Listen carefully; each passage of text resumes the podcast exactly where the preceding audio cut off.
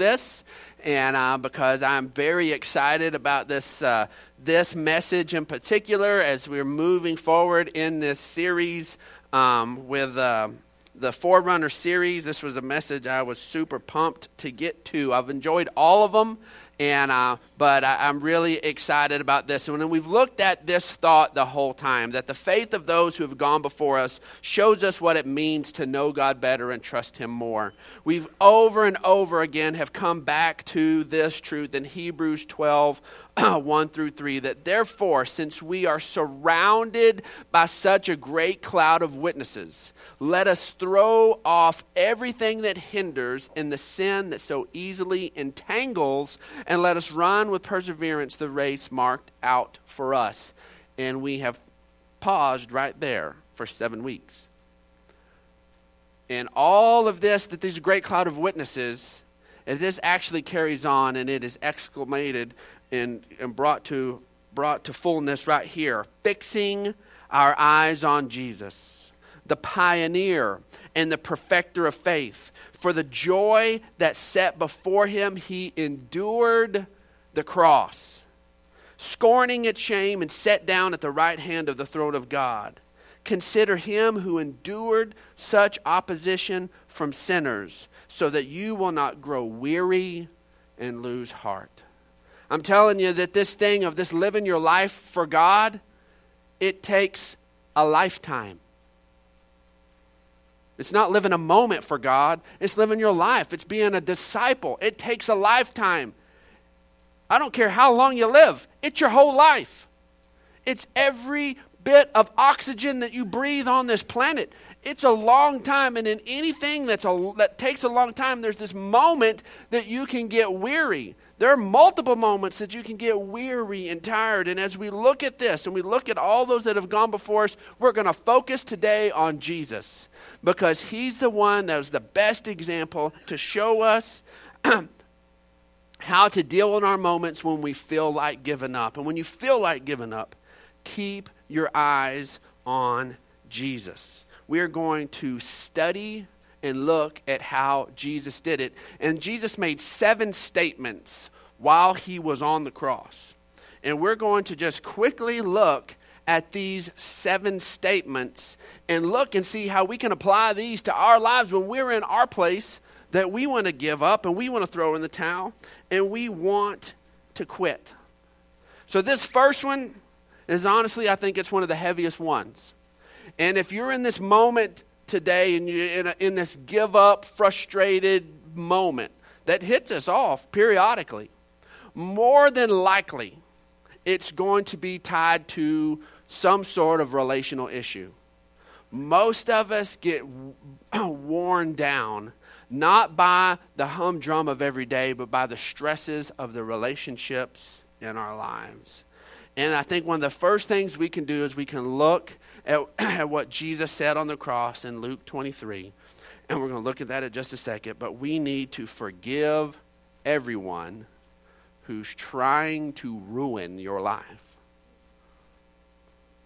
There are people that sometimes it feels like it's their assignment. It's like they've made it their assignment to ruin your life, to jack with you, to mess with you. That it's like that's how they get their little joys in life, is to just mess with things. And you have to be willing to let that go, or else every poke, every barb, every little thing they do becomes one more thing that's attached to you that slows you down. You cannot get through life effectively without being a quick forgiver. You want to have your life come to a screeching halt emotionally and spiritually. Hold a grudge. I don't care how much you study the Bible. I don't care how much you pray. I don't care how much you attend seminars and classes and read books on by the greatest Christian authors around. If you hold a grudge, you are going to stagnate. You're going to stop and you're going to feel like giving up. Luke 23:34 says, Jesus said, "Father, forgive them, for they do not know what they're doing." Now, the thing is, if you would have asked them in that moment, they're hearing it. He's saying it out loud. We don't get their retort. We don't get their reply, but I guarantee they go, we know what we're doing. We're killing a heretic. We're killing someone who is trying to drive people away from God when his assignment was to connect people to God. They thought they were doing a good thing. They thought that Jesus was some fake Messiah and that he had come and he made himself something, and they were convinced they knew exactly what they were doing, but Jesus saw the big picture. They didn't repent. They didn't say, oh, I feel so terrible about this, but we kind of have to do this. Let me stab you in the side. Let me drive this nail. I have to do this. I was ordered to. No, they were completely engaged in it. They didn't say, I'm sorry. They didn't repent. Jesus saw the big picture and forgave. Anyways, before they asked for it, he forgave. If you want to be able to walk through life and be able to enjoy the fullness of the freedom that we have in Christ, you've got to be willing to be a quick forgiver and to let it go. Now, that doesn't mean that all of a sudden the relationship is completely restored, or you give them authority or place to be able to barb you again, but what it means is that you're not going to hate them anymore, that you're not going to sit there and keep that and allow it to stay attached to you. You're not going to secretly hope that something destructive and painful happens to them in retribution. In fact, you get to a place that your prayers or you hope that they get connected with God and that their life get transformed and they get freed from that, because their eyes are clouded and they don't really know what they're doing. Like, yes, they do. They did it on purpose. No, they don't really know what they're doing. They don't get it. They're deceived. It's clouded. The next one we want to embrace and to really, really take in strength is this place that when you're in your dark, ugly moment, we tend to want to throw a pity party and tend to want to get real introspective and feel like everything needs to be focused. But I love how Jesus responded on the cross, and if you will be willing to do this, it'll turn everything around and make a decision to help others who are experiencing your same struggle. Part of the reason that things like Celebrate Recovery are so powerful is, one, they focus on Jesus and what he's done, and the other thing is there are people who are in the same struggle who are feeding each other and are helping each other out. That's why there are mothers of preschoolers groups, because they identify with the deep frustrations that a 2.5-year-old can bring to your life. And they get together and they share war stories and stains and broken things, things they used to own before children came along. And they're able to encourage one another and find strength and remember that this is really not about stuff, but about discipling kids and bringing them up. I don't care what it is you're going through. That we had a guy who was an amazing volunteer, an amazing part of our team for a number of years, and we gave him, he was dealing with a lot of stuff. He had been in the Iraq War, and had seen some horrible, horrible things there. And had come back really, really scarred from it. And I'd spent a lot of time with him, counseling him, and said all the right things. He'd talked to multiple people, said all the right things. He's like, Pastor Brandon, I love y'all. Him and his family still come over and they visit with us, Tom. We have a great relationship. He said, I just really feel like that there's another church in town that I need to be a part of. I said, man, go be a part of it. That's fantastic. You know, we love it. God sets members in the body as it pleases him. They don't hurt my feelings. And so he goes and gets connected with his church, and they had a group of men who were war veterans that this older man tells him the exact same thing that he had already been told, but says it in a way that he can connect with it. Because this guy's been through it, and he said, it's too easy to go, you don't get my struggles. It can't be that easy. And when somebody who's been through it says, it really is, that's how it worked for me. And man, I'm telling you what, his life transformed. His life was completely shifted. All of that weight and all that stuff. He didn't have to deal with PTSD the rest of his life. He was delivered in that deal. And it was this thing. See, Luke 23, we move on to verse 39. It says, one of the criminals who hung there hurled insults at him. Aren't you the Christ? Save yourself and us. But the other criminal rebuked him. Don't you fear God, he said, since you're under the same sentence?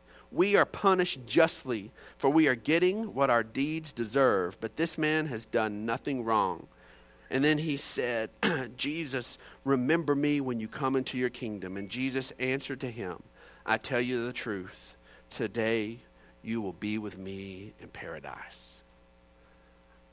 There couldn't have been another thing said to that man who was sentenced to death that could bring more solace and peace and hope to that man than to have the Son of God say, this isn't the end.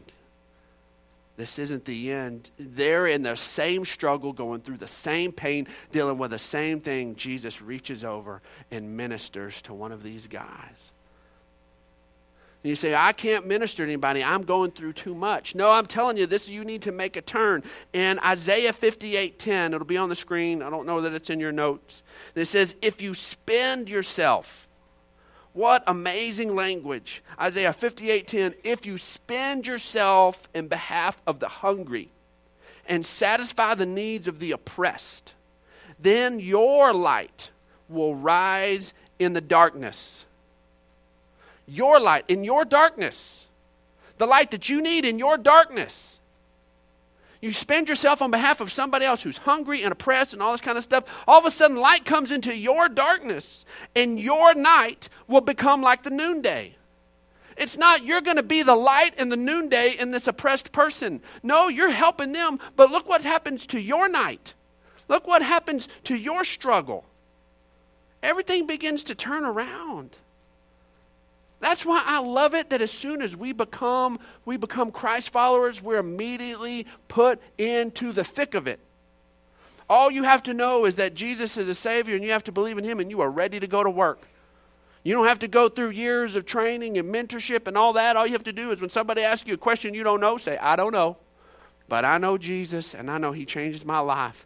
And that's all you've got to do. And you can be a minister, and you're like, I'm still a mess. So what? Most of us are on some level. Most of us are. We still got stuff we're growing out of. We're still got stuff we're progressing out of.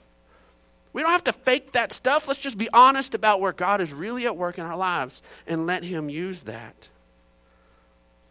Next thing is be sure that you've taken care of those closest to you. In our dark moments, in our tough days, sadly, the people that get the brunt of it are our friends and family. Dad has a hard day at work, cracks open that door. Mom and the kids know the way his breathing patterns are, the way the stuff hits the ground, the way his footfalls hit. Whew. Stay back. It's been a rough one for Dad. And it's not that he's going to walk through the door and all of a sudden say, man, I just need some love. I just need that. Sadly, that pressure comes off. And the people that pay for somebody else's junk and somebody else's trash are the people closest to us. And when Jesus was in his dark moment, those that he was closest to, he took care of them. Let's look at John 19. We have to look at all of the Gospels to be able to get all of the sentences and all these moments that Jesus spoke on the cross. And now we're in John 19, verse 26. And when Jesus saw his mother there, his mother is witnessing her son being executed. I cannot imagine a more heinous thing on earth for a mom to endure. And Jesus saw his mother there and the disciple whom he loved standing nearby. He said to her, woman, here is your son. And to the disciple, here is your mother. And from that time on, this disciple took her into his home. Jesus is dying. He is gasping for breath. He has the weight of sin of humanity on him. And he's like, I need you to take care of my mom. I need you to take care. He was taking care of business, taking care of his mom on the cross. As he was in his darkest moment, he was tender with those who were closest to him.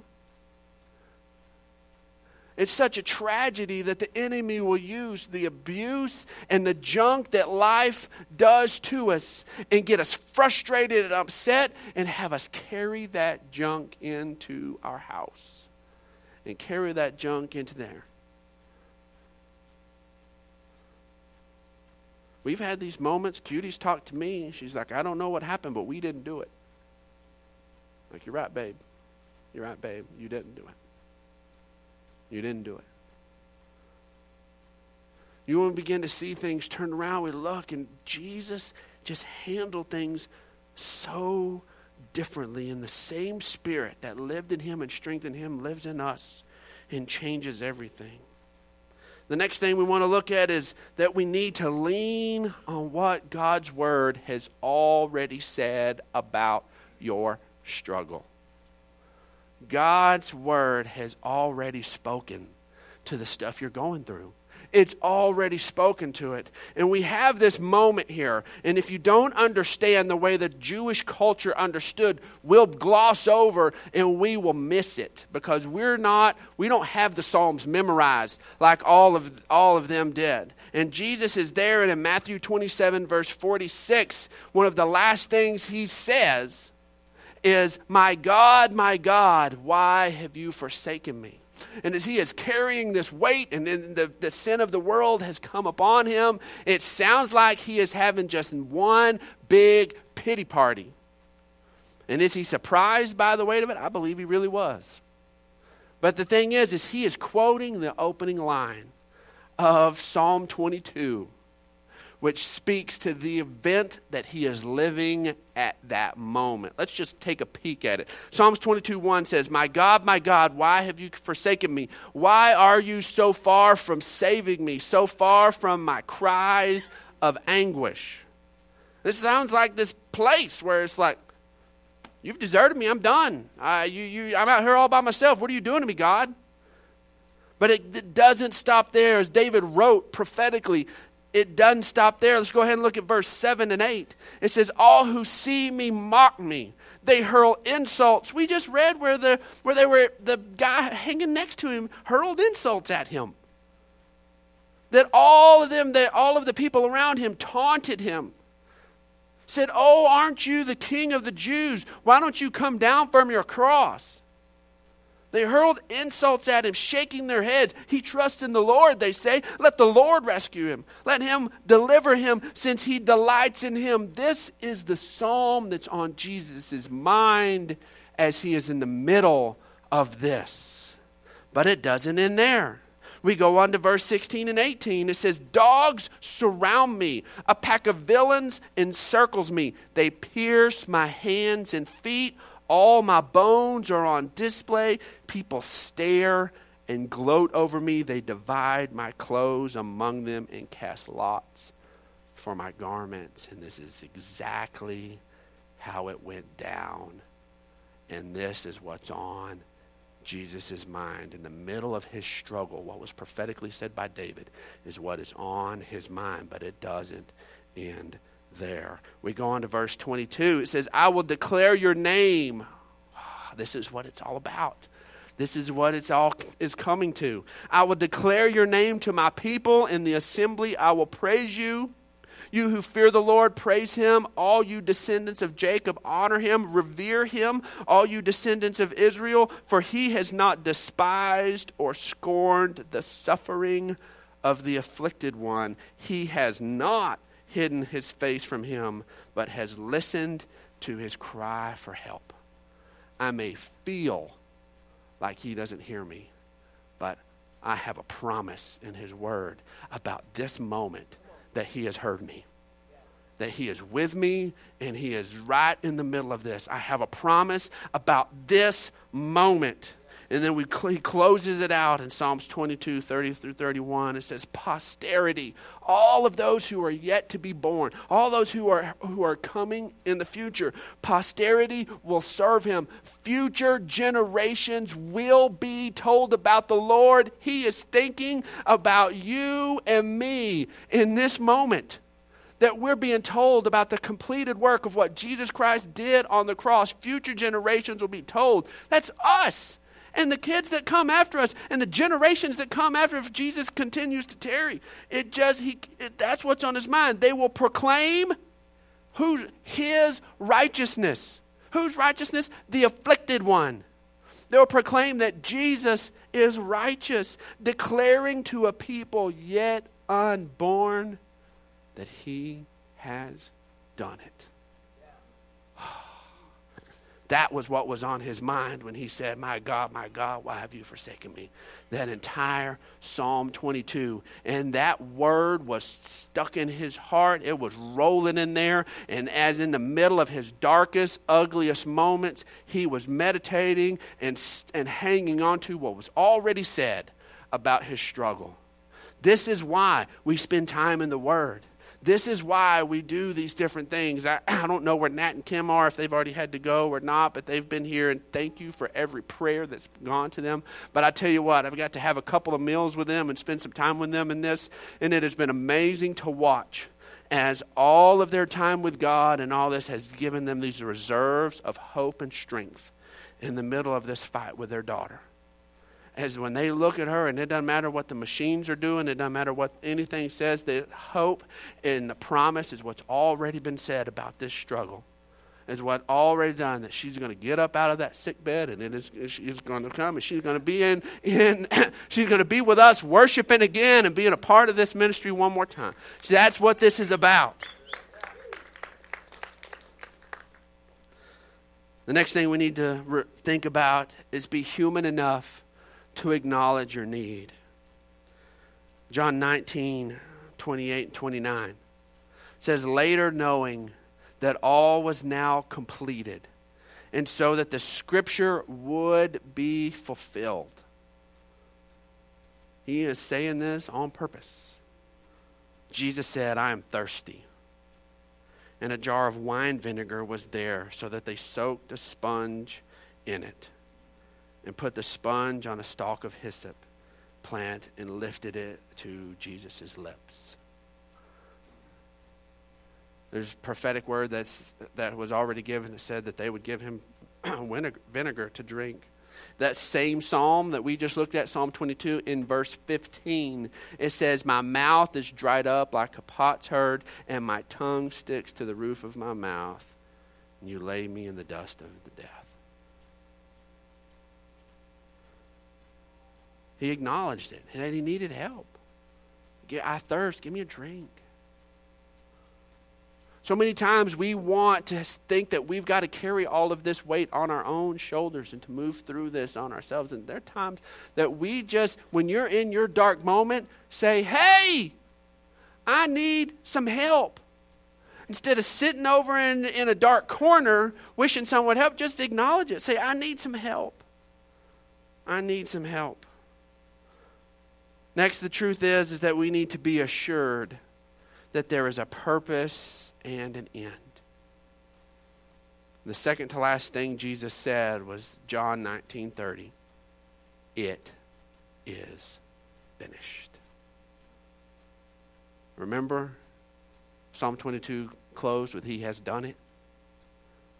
Here, Jesus says it's finished. Now you can go and proclaim what Psalm 22 said. He's done it. Because I just finished it. It is over. 2 Corinthians 4, 16 through 17 says, therefore, don't lose heart. Though outwardly we are wasting away, yet inwardly we are being renewed day by day. For our light and momentary troubles are achieving for us an eternal glory that far outweighs them all. And of course, Romans 8, 28, who so many of us know by heart and cling to, and we know that in all things God works for the good of those who love him and who are called according to his purpose. I tell you what, God is such a master at directing our lives that there isn't anything that the enemy or life or our own poor decisions can throw at us that God can't turn around and make it magnificent. Not just functional. It is amazing that we can look up and there is no trash of our lives on the cutting floor. None of it. He's used it all. You're like, God, I wasted this entire period of my life. And he says, no, I'm going to use it over here. And I'm going to minister to this person through this over here. And I'm going to be able to bring this about. And as we're going in the middle of it, whether someone is doing it to you or you're living out the consequences of your own foolishness, and so many of us have had to do that, we have the promise that there is an end and a purpose. And God can bring about something glorious in it. And as we close, we need to have this on our minds. We need to finally surrender your life. Surrender that ugly day to God and let it go. Jesus' final words, what I believe is the greatest statement of faith ever uttered, ever. As he has already had his moment, he has carried the weight of sin and death on his shoulders, and he feels so disconnected from Papa God. And he makes this statement, and he says, Father, into your hands I commit my spirit. I am trusting you in this. And he breathes this last. And he gave it, and he surrendered it. He let God have it. So many times we want to just pack it on and trudge through. So many times we say, you know what, I deserve it. I chose this, I deserve it. I can't ask God to take it off of me. I was the one that did it. No. He loves you. That's what redemption is about. That's what the new life in Christ is about. It's about the fact that he takes the weight of sin and shame and he carries it all and he gives us new life. And we have to be willing to let him give it to us. We have to surrender it over to him. We have to deeply remember this truth we have said over and over and over in this series. That God is so for us. He is so amazingly for us that we need to make the decision to run with perseverance the race that's marked out for us. God's got amazing stuff for you. Don't give up. Let God carry you through this. Let his grace reinvigorate you and give you the hope and the strength that you need and move forward, because there is an end, there is a hope, there is a future. God is so amazing. I want us to just shift right here, right now, and I want to create a quiet moment. Those who are here today and maybe say, you know what, Brandon, I always thought this Christian thing, I always thought it was saying, God, I'm sorry and I'll do better. Give me one more try. And I recognize today that that's not what this is about at all. I recognize it's not about a do-over. It's about a be-over. He's going to make me new. And I believe that Jesus Christ fully paid it. When he said, it is finished, it was finished. He's not asking me to finish something too. He finished it. And I believe that today. And I recognize that I need a Savior, and Jesus is him. And I place my faith in him today. And if that's you, I want you to just lift your hand up, and we want to pray with you. If that's you in T9, there'll be people over there, yes. Awesome. Believers, I just ask you to just lift your voices. The Bible says that with the heart you believe. If you've believed it, you've already stepped over from death to life. And I just want to pray this prayer with you as you just speak it out. These aren't magic words. This is just something I'm going to tell you, and just make it your own. Say, Heavenly